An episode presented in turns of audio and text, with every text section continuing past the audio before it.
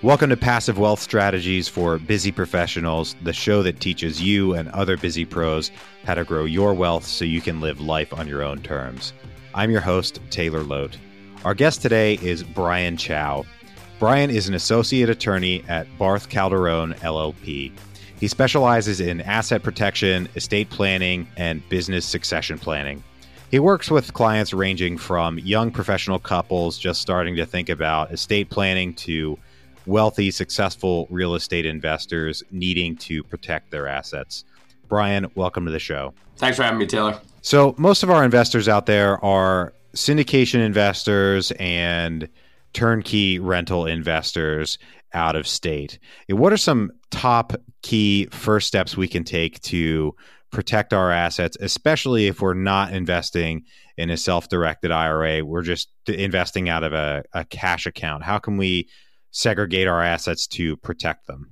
Sure. I mean, I think um, a big part of understanding asset protection, I think the first thing is really just acknowledging that the need exists, right? So, being that we live in uh, the United States, which is one of the most litigious, is the most litigious society in the history of mankind, at least as far as we know it, uh, and understanding that we are engaged in unusually risky activity, which is the activity of owning a business or operating rental property, it's hugely important to take proactive steps to uh, create firewalls between our assets and our liabilities just because um, it's not really a matter of if, but really more a matter of when, especially as you move up into um, higher net worth levels, right? You can think of you can think of wealth almost like um, kind of basic physics, right? The more mass you accumulate, the more gravity you have to attract liability to you. And that liability really takes a whole host of forms. Um, and that those potential creditors that are out there are not really that uh, concerned about who is right or who is wrong in any given transaction. It's really more who can pay and how do we get them to pay, right? So um, even in situations where uh, a client may not necessarily have done anything wrong. In many cases, because they can afford to pay, uh, creditors will try to shake them down for money. And sometimes judges and juries are sympathetic to that um, if there really isn't as a way to, um, you know, compensate someone who is hurt. Um, fault isn't always necessarily the primary driver. So, um, so understanding that, I think that's really the starting point, right? So, uh, when I'm meeting with clients and talking about um, asset protection, specifically when we're talking about real estate, uh, is really understanding the way that liability flows, right? So most the most common way that people take title to real estate is usually in their individual capacity, right? So I buy a rental property um, and it's just in my name or it's held, uh, you know, husband and wife um, as community property or as joint tenants. And when we hold title in our individual name, that essentially says that there's no separation between the property uh, and myself as a person. So, if, for example, a creditor slips and falls on that property and they're, let's say, seriously injured, that liability can now spill across, right, from that property to me as an individual, and then from me as an individual to all the other assets that I might own my house, my bank accounts, my investment accounts, my re- other rental properties, my business, uh, etc. And so that's really the starting point is just understanding that uh, clients, if left to their own devices, usually have everything kind of open ended where liabilities can freely uh, flow across the balance sheet uh, without any sort of restriction uh, or direction. Make sense? Yes, that sounds very risky the way you put it. yeah. So just acknowledging that is kind of the first step, right? Getting the client to, and, and most real estate investors, I think, are attuned to that risk, but really just acknowledging that formally is kind of the first step in saying, okay, this is something that we really want to address. A very simple thing that clients can do from an asset protection standpoint, um, and probably one of the first things that we'll do is uh, considering utilizing entities as a way to uh, create firewalls between our assets and our liabilities. Um, so, uh, a common way of doing this and a common entity that we use is something called a limited liability company, or otherwise known as an LLC. And what essentially we're doing in utilizing an LLC is we're essentially we're essentially creating a business that has its own assets and liabilities, right? So what we are what most people do when they utilize these entities is they want to say, "Hey, instead of me, Brian the individual, owning assets or a business directly, I would prefer instead to create a separate company that owns and manages these assets, right? Just think of it like a separate business. And so that entity has its own assets and that entity has its own liabilities. So whether I'm operating a coffee shop, whether I'm operating a uh, a entity that um, has buy and hold real estate, whether I'm doing fix and flips, right? I want to say, okay, this business operates on its own, and again, it it is separate from me. And the idea then being that as liabilities occur in that business or as liabilities occur in that entity, that that liability can only attach to the assets of that business. So, for example, if I create an LLC and it holds a fourplex, and I'm renting that out to to a number of tenants, and we have that same situation where a tenant uh, gets injured on the property and decides that they're out for blood. Well, assuming that I've set the LLC up correctly, I've maintained it correctly, and I treat it right? I give it the respect of being its own entity and don't treat it like my own uh, piggy bank or as essentially as myself.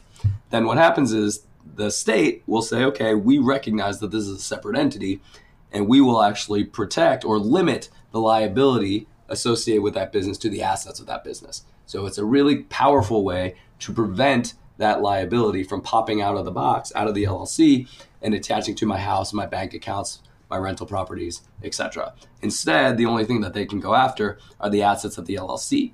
So, for example, the equity in that fourplex, maybe there's a bank account that I use to collect rents, and there's probably not much else there for them to go after. Make sense? Yes, interesting. And you said something, you said set it up correctly and then maintain it correctly. Can you clarify a bit what you mean by maintain it?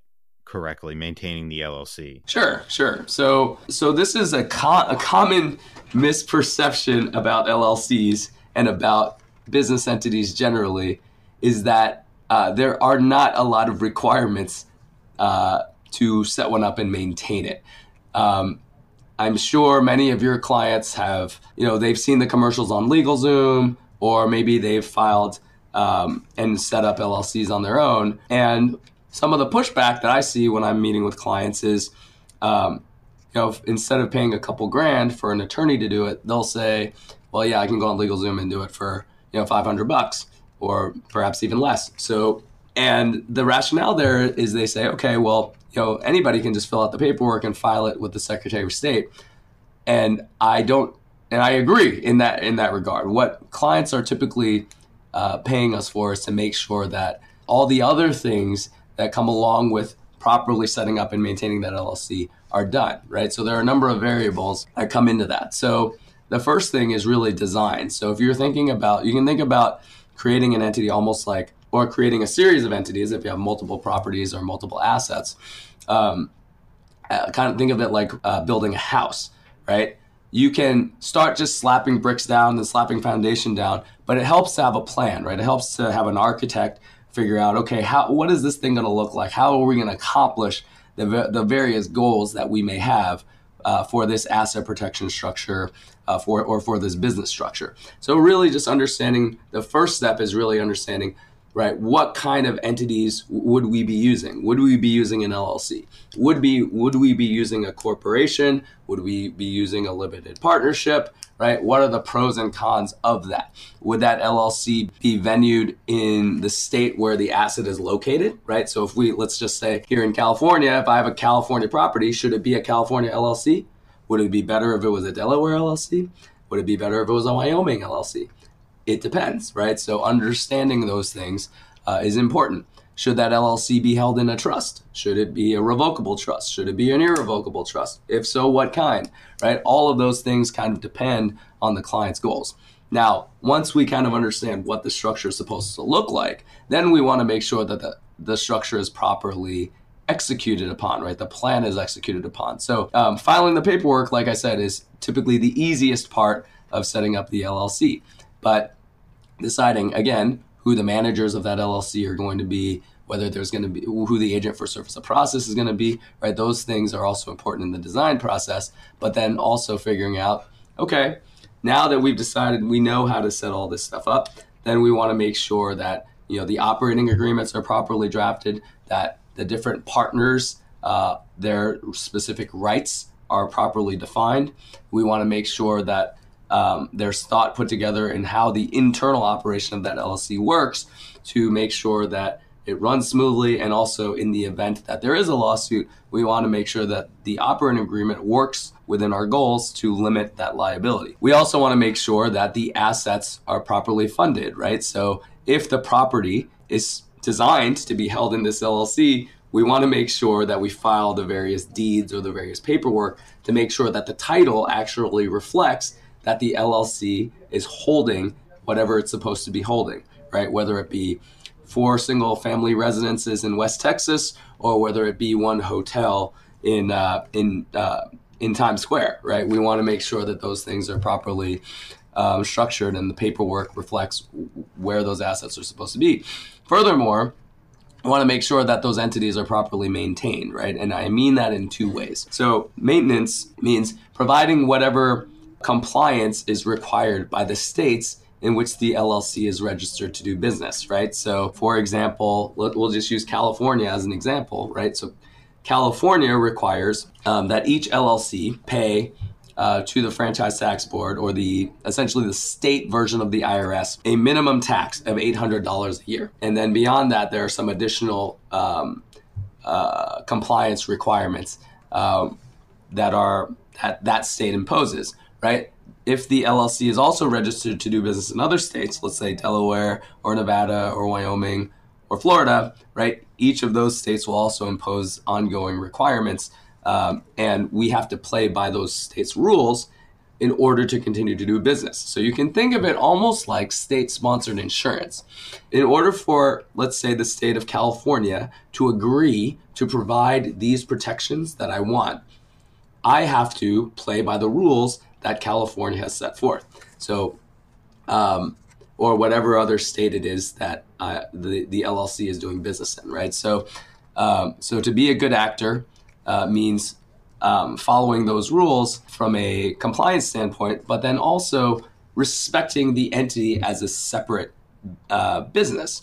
So, for instance, uh, we've all heard of you know companies or business owners that treat their business like their own piggy bank, right? They just dip in and they use it to pay for personal expenses and they treat it essentially there's no difference between the business and themselves, right? They just kind of use it uh, at, as they will and they don't respect or they don't operate with that business at arm's length. And so that's another important aspect of the ongoing management of the LLC is making sure that you're treating it like a separate business. So that means, right, you're not just loaning money to yourself for 0% interest, right? You want to pay a reasonable interest. You're making sure the business is adequately capitalized. You're making sure not to be abusive when taking uh, business deductions, right? You're not commingling business and personal deductions uh, on your tax returns. You're also not commingling funds, right? Your personal funds should be personal your business fund should be business. When you're acting in behalf of the business, you want to make sure that whatever paperwork you have reflects that you're acting as the manager of your LLC or the president of the corporation as opposed to, you know, Brad, the guy sitting on the couch, right? So, um, so making sure that we're respecting those uh, the differences between a separate entity and ourselves as individuals uh, that's another important aspect to maintaining what's called the corporate veil. So, so many of your clients may have heard that term, right? Piercing the corporate veil. If we do not, right, each time we do something inappropriate, you can think of it like a grain of sand that you're putting on a scale. Each time that we do something appropriate, right, maintaining our corporate minutes, right, doing the shareholders meetings, etc., we're putting a, a grain of sand on the other end of the scale, which is in our favor, right? If for some reason there's some liability w- within that um, within that entity, that LLC or that corporation, right? One of the first things the creditor is going to try to figure out is can we pierce the corporate veil? Can we bust through the packaging to come after right? All of Brian's personal assets or all of Taylor's personal assets, right? And so the more grains of sand you have stacked up in your favor and the less grains of sand you have stacked up in in favor of the creditor, right? The more leverage you have to be able to negotiate a settlement for less time, less money, less headache, and the less likely it is that they'll be able to pop through the corporate veil. So in the single family investing world, there are a number of folks, this is just an example that comes to mind, number of folks who will say buy a property, get a mortgage in their own name, and then transfer the deed on the property over to an LLC that they create, but the mortgage is still in their own name, despite there being a yeah. due on sale clause in the mortgage, and they just get around it. Is that a, an area that could come up in terms of maintaining the LLC? They could go on the look at the note and see, you know, Taylor's name on the note. Well, it's not Taylor LLC on the note; it's Taylor's name on the note. So, is that a cause for piercing the corporate veil? Uh, not likely. So the the the note itself is right a debt against the equity in the company or uh, a debt a debt against the equity in the in the property itself. And so I don't think it would be a compelling reason for a court to determine that that property was not a property of the LLC. So um, it's indicative of the fact that the lender agreed to lend money to the individual who is getting the loan but it is not indicative of the fact that um, the integrity of the LLC has been compromised. But that does bring up another question, right? And and this is another question that comes up uh, rather frequently when dealing with real estate investors, which is uh, if I transfer a property that has a loan on it into an LLC, um, is there a risk that a bank could trigger a due on sale clause? Um, and the answer to that question is it is a risk, but it's a highly unlikely risk.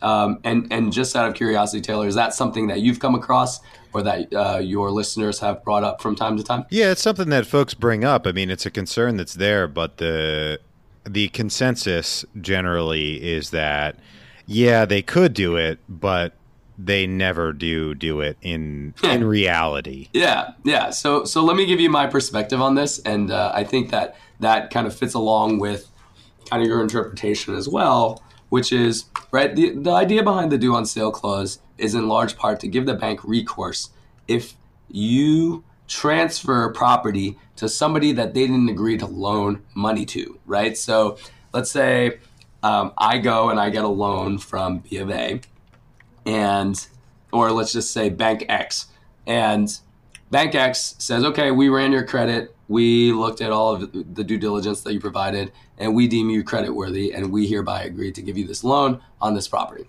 Well, then I turn around and I give it to my second cousin, who's a total deadbeat, right? now that person has terrible credit, and the bank has no faith in this person's ability to continue to service the loan. So the bank, to protect themselves, says, okay, we want the right to call this loan due if we discover that the person responsible for paying this loan is not somebody somebody that we agreed to lend to, right? So, or substantially the same person. And so, let's say instead of giving that property to my deadbeat second cousin, I instead take that property and I put it into an LLC wholly owned by myself, right? So, what happens at that point is ultimately, right, although title has technically changed, uh, I am still the person ultimately responsible for paying off that loan, right? If I stop paying, if I stop making those payments, right, I'm the one who's going to be hurt because I'm the one ultimate, I'm the ultimate owner of that property. And so, in that regard, from a uh, from a purely kind of macro level, right, the bank is highly unlikely to call a loan due uh, so long as they can assure themselves that the property is still substantially owned ultimately by you, even though technically the title has changed. Now, other times, uh, another scenario that clients have brought up is well, what about now where we ha- we're in a rising interest rate environment? What if, what if a greedy banker or a greedy bank decides, hey, let's shake down our client because interest rates are rising uh, we see that they've transferred it into an LLC, wholly owned by themselves. But you know, here's a good excuse for us to utilize that due on sale clause to force them to refinance, so we can raise the interest rate. Um, this is something that I think is highly unlikely to happen as well, because you know banking uh, for the most part is a relationship business, right? So they want you to keep your money, right? Keep your loans with them and keep paying them interest. If they're going to do a shakedown like this, one, it probably opens them up to um, litigation for acting in bad faith. Uh, two, uh, if you just think about all the bad press that certain banks have gotten uh, recently and throughout history, right? It's a terrible PR move, and it will also probably lose them tons of clients because those clients will probably take that money and refinance elsewhere. So, as a very practical matter, it's highly, highly, highly unlikely um, that a bank would utilize the due on sale clause for a transfer into an LLC, especially any sort of bank that's used to dealing with real estate investors because of the prevalence of these types of entities, right? So, unless they have some indication that you're abusing that or you're, you're using the entity uh, improperly, um, it's really unlikely to happen in 40 some odd years of our firm being in existence, there's only been a, a whiff of the bank even considering uh, calling a loan due, um, but it's never actually happened. Usually, uh, once we explain what's been done, um, the bank will just, once their questions are answered, they'll just go away, or they'll say, "Hey, you know, pay us, you know, a small fine, and we'll we'll call it a day." So the risk um, to transferring property into an LLC, the risk of the loan being called due is very, very low. But for those clients who really are concerned, and believe me, there are some that are, um, for those clients, uh, there are ways that you can work around that, and you can utilize a land trust, for example, to assign a beneficial interest in a property into an LLC without the bank being notified that the prop the interest in that property is held in the LLC. So there are some ways to kind of work around that for those clients who really are concerned. But uh, in my professional opinion, the likelihood of a due on sale clause being triggered as a result of a transfer into an LLC substantially owned by the original owner uh, is extremely low. Good to know. Now let's take a quick break for our sponsor. Want daily interviews with real estate investors and none of the fluff? Go to bestevershow.com where Joe Fairless interviews daily real estate investors and entrepreneurs about their best advice ever. Go to bestevershow.com. So, Brian, what is the best investment you ever made? well, so this is a uh, that's a great question, Taylor. So, um, I, will start by saying that the best investment that I ever made uh, was probably in my education, and I mean that both formally and informally. So having gone to, uh, well, my parents paid for for for undergrad, but having having paid for law school and business school, um, those were really really. Um, that was money very well spent to give me the knowledge to kind of get to where I am today. Um, and then also informally, um, the money that I've spent in getting involved with different professional networking organizations, um, which also include real estate investment clubs, et cetera, have really kind of shaped um, the way I view uh, investing and the way that I approach life.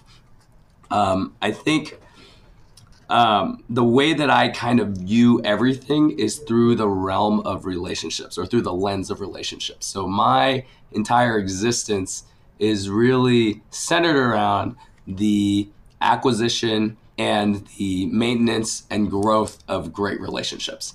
Um, and that, and I assume Taylor that your your question about the best investment that I've ever made really kind of centers around real estate. So let me let me let me bring it all back full circle here. So so I look through everything through the lens of relationships. What's been awesome, you know, as it pertains to to real estate is that real estate is a people business, right? So um, whether it be finding the right deals, right? There's a lot of kind of boots on the ground understanding of um, what's the appropriate property to buy, what's the timing in the market, um, analyzing cash flow projections, um, making sure you have good contacts to either manage the property or to acquire the property or to maintain the property, right? So all of those things uh, I really love about real estate investing. I would say that the best investment that I've made so far, and just to give the audience a little bit of a background, so um, my wife and I dabble in real estate investing. Right, we we primarily buy single family properties local to where we are that we can manage. And uh, probably the best property that we've bought to this point has been a uh, small condo near a university Um, and we've been lucky to have really, really great tenants. And we bought it in 2012 and it's almost doubled in value. So all, almost all of our properties we bought at the very bottom, which has been great. So so far, all of our investments have panned out really well. Now it's a little trickier with uh, with housing prices being what they are and uh, with the interest rates rising. So it's uh, it's a little more challenging. So we're actually looking to buy our first multifamily property right now, again uh, in Southern California, and again waiting for the right deal is uh, again is a little challenging. Right, it's not as it's not as the margin for error is not as uh, isn't uh, not as broad. But what's been again really gratifying is, you know, through the relationships that I've built um, in getting involved with different real estate investment clubs um, and with other financial professionals, I feel like I have a really great team of people to help advise me um, and to kind of give me a big picture understanding of what will work and what won't. And and and so in deciding whether or not to deploy funds, I think a big part of it is right running all the cash flow projections, making sure that we can cash flow from day one, not right not uh, exposing ourselves with, by taking on too much debt, so that if there is a downturn or if we have tenants that are you know non-performing, that we're risking uh, having to uh, risking foreclosure or having to sell the property. So awesome, all great answers. What is the worst investment you ever made? Hopefully, it's not my next pro- property purchase. Um, worst investment ever. You know, I so this is a this might be a little bit of a political answer, but I don't know if there is a worst because I don't know. A quote that I heard was attributed. I heard it was attributed to Morgan Freeman, but I'm not sure if he actually said this. But um, he said, "Hey, either I'm successful or I learn, but so long as I do it, right, it's not really bad." right? So the idea being, um, you know, even if I make a bad investment, so long as I take the time to learn from it, uh, it's probably uh, it's probably time uh, and money well spent. Um, you know, I took a you know if we're if we're gonna talk literally, you know, I took a like a day trading uh, stock investment course several years ago, and you know I spent you know a grand on it for a weekend, and it was instructive, but I never actually applied anything to it. So perhaps that might have been my worst investment. But that's really a function of my uh, my mindset in not applying the lessons that I learned. But I think one of the things I did take away from that is um, I don't have the time or the or, or, currently I don't have the time or the inclination to actively manage a stock portfolio, which again is why I have a financial advisor. So I guess there is some value to that. Awesome. Well, I I wouldn't call that a political answer. I, I think it's a perfectly valid answer. So, so uh, all right. Well, thanks for the validation. Yeah, we accept that here. How about what is the most important lesson you learned in investing? You know, I'm going to bring it back to the whole idea about relationships, which is everything that I look at is a function of how it relates to the people involved. And what is awesome about investing and what is awesome about success um, is you sur- if you surround yourself with great people, you become those people. and so, uh, in in in my investment philosophy, I'm obviously looking at return on investment, but I think to define return on investment solely in the framework of or through the lens of monetary compensation is a little bit short sighted. So, the way that I will look at how I invest my time and money uh, encapsulates a whole lot of things. And, and a lot of it is social equity, right? So, if I'm building trust, if I'm, uh, if, if I'm creating a situation where somebody else is benefiting, even though I may not be, um, you know, making the most amount of money given the opportunity cost, um, if I account for those things, um, it leads me to a place where I'm satisfied and I feel like I'm doing good uh, in the world while also benefiting myself. Awesome. Brian, what is the best place for our listeners to get in touch with you? Sure. So, uh, for those of you who are uh, interested in you know connecting with me, um, you can connect with me on LinkedIn. My name is Brian Chou, C H O U. If you look me up on LinkedIn, I'm uh, you'll see a picture of a handsome Asian guy in a suit And uh, that's one way to connect with me. Um, you can also find me online at uh, www.barthattorneys.com if you want to learn a little bit more about my firm. Uh, and my professional bio is also listed on there as well. And my email is brian, B R I A N, at barthattorneys.com. Um, and uh, if you, for those of you in the audience who are interested in utilizing me as a resource, I'm happy to be to um, to connect with you, learn a little bit about your situation, and do what I can to point you in the right direction. Awesome. And all the links you mentioned will be in the show notes for anyone that's looking for a uh, quick link to any of those. Really appreciate your time today, and I'm sure the listeners got something out of it. Awesome. Well, thank you for the opportunity, Taylor. And if there are uh, any other opportunities that I can do to contribute to the success of your podcast or otherwise, uh, definitely let me know as uh, collaboration is one of the things that I find most enjoyable about uh, what I do. Great. I appreciate that. To all the listeners out there, thank you for tuning in. I hope you got a lot of value out of the interview today. Please subscribe to Passive Wealth Strategies wherever you get your podcasts. Leave us a five star rating on iTunes. It'd be a big, big help. And we'll catch you on the next one.